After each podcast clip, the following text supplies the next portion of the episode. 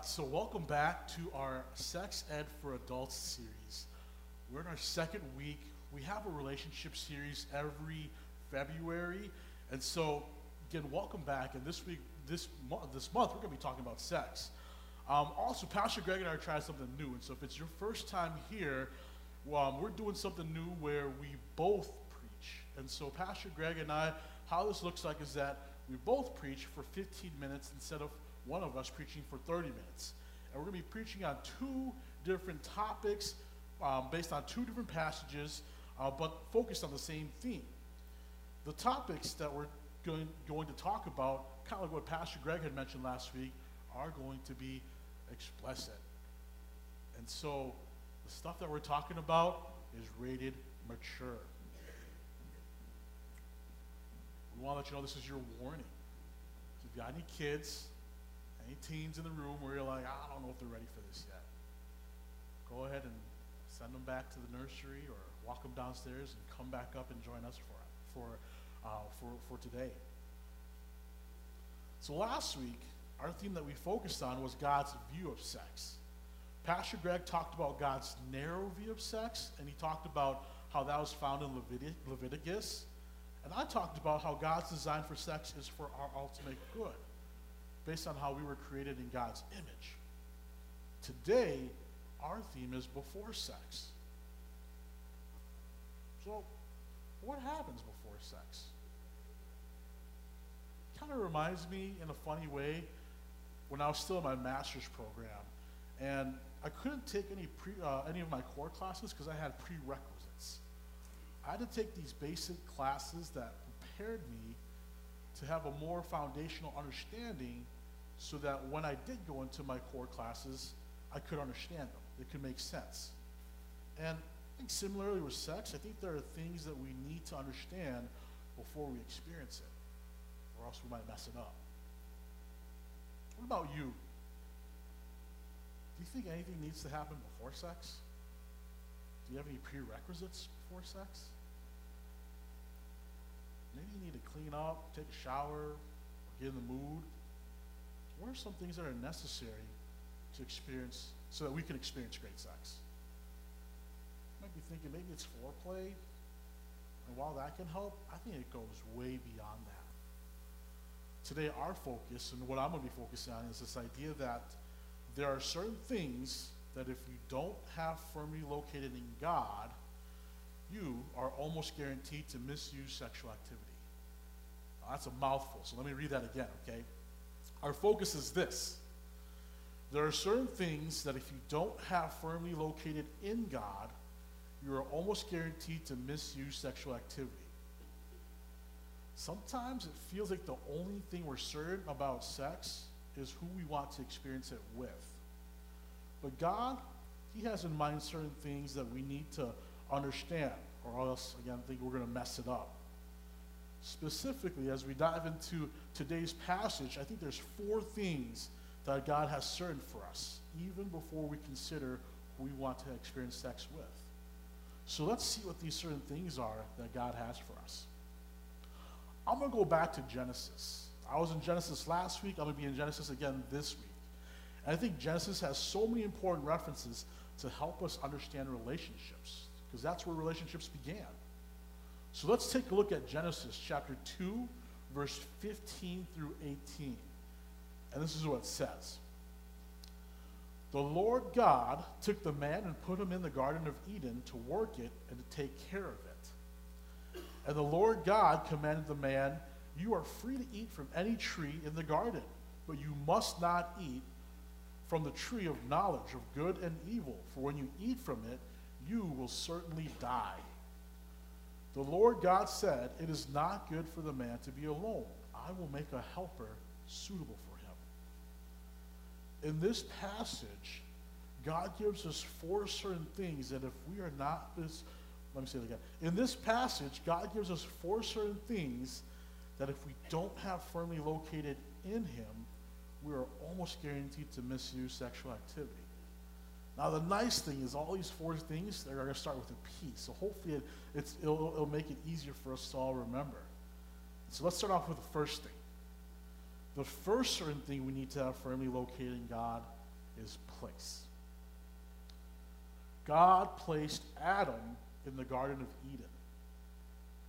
Place is important because God provides us with a place to experience opportunities, to prepare ourselves for the person that we want to experience sex with.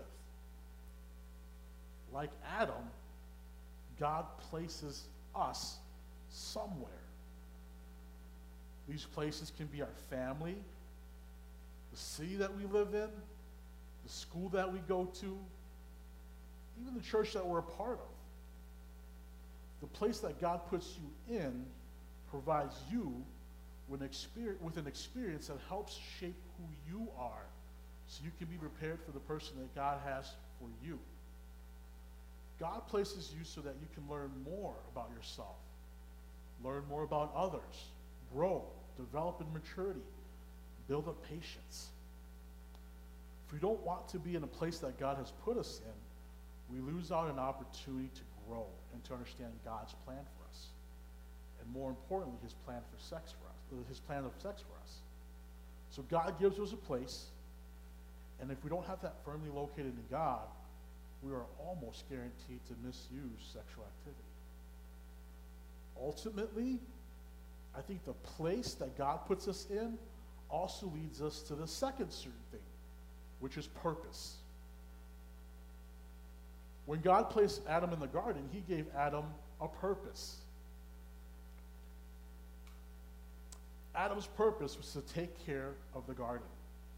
He was preparing Adam to be responsible so he would be capable to take care of himself and the person that God was prepping him for.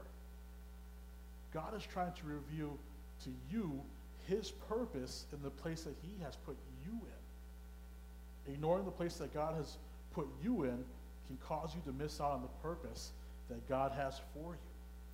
You see, some places that we are in, sometimes they're not the greatest, or they're places that aren't ideal for us. We don't want to be in that place, but our purpose is revealed to us by God, and that helps us grow. The places that we are in, sometimes they might stink, but it helps us build character, which is really important in relationships. So God gives us purpose, and if we don't have that firmly located in him, we are almost guaranteed to misuse sexual activity. The third thing is provision. After blessing Adam with a place and a purpose, God gave Adam provision. God told Adam that he could eat from any tree in the garden as he pleased, with the exception to one. God's provision can be a great indicator that we are exactly where God wants us to be. Let me say that again. I think God's provision can be a great indicator that we are exactly where God wants us to be. I'm reminded about Moses and the Israelites when God freed them from slavery in Egypt. No one wanted to be a slave anymore, but some of the Israelites thought it was better to be a slave than to be lost in the desert, anticipating their death of starvation, of thirst. I mean, think about it. You're in a desert, so it's like, sure, I think I'd rather be a slave than be in the desert. Now, while they were in the desert, and while that wasn't an ideal place for them, it is exactly the place where God revealed his purpose to them. So he provided them with manna, food that fell from the heavens, and they received provision to survive. Now, in our lives, if we don't see provision for us in the place that we are in, it might be a good indicator that we aren't obeying God's plans for us, which includes his plan for sex. It might be a good indicator that we might misuse it. So God gives us provision, and if we don't have that firmly located in God, we are almost guaranteed to misuse sexual activity. The last thing is parameter. So let's review all the P's that we've talked about so far. We've got place, we've got purpose, and provision. And the last part is that God gave Adam parameters. God tells Adam that he could eat from any tree in the garden except one, the tree of knowledge of good and evil. Sometimes we don't like parameters because it feels like we are being limited. We feel like parameters prevent us from being able to fully experience whatever we want to experience. On the other hand, I think God sets parameters for us because he loves us. These parameters help protect us from getting hurt by the things around us. God never intended for parameters to limit us. And instead, he gave us parameters so that we can experience life to the fullest. Imagine if there were no parameters set for life. No gravity, no laws to govern how the earth operated, no laws to kind of govern how our social skills work. I think life itself would be very difficult. So God sets parameters so that we can experience life to its fullest. If there's no parameters, to how we should experience sex, I think that's where abuse can start to creep in. That's when sex can be exploited. That's when enjoying the things that God created for us can be exploited, where someone benefits at the cost of someone else. So God gives us parameters, and if we don't have that firmly located in him, we are almost guaranteed to misuse sexual activity. And notice that after God gives Adam these four things, God puts Adam in a place, gives him a purpose, provides provision, and gives him parameter. God gives Adam a person. In verse 18, it says, "The Lord said, it is not good for man to be alone. I will make a helper suitable for him." So let's recap what this means for us today. Again, our focus is this. There are certain things that if you don't have firmly located in God, you are almost guaranteed to misuse sexual activity. These four things, place, purpose, provision, and parameters, must be located in God, and they must come before sex in order for us to fully appreciate and to fully enjoy it. So what does that mean for you? Are there any of the P's that I listed that are missing in your life? Have you jumped to the person before being in a place, before having a purpose, before experiencing provision and having parameters? If so, which one? And how do you think that affects your understanding of sex versus God's understanding of sex? I think if we could all experience having these certain things that are firmly located in God, so our place, our purpose, our provision, and parameters, if all those things are firmly located in God, I think it would help us, allow us to see who we are in God. And I think it would allow us to see what God's plan for us is. I think sometimes with relationships, sometimes with sex, we jump into it right away. And we attach who we are and what we are to the person. And unfortunately, people change.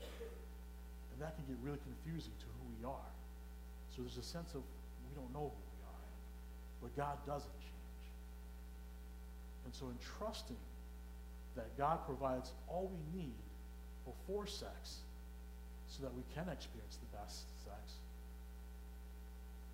would be a great thing for all of us to experience. Thanks. I'm going to go ahead and pass it over to Pastor Greg for our second part.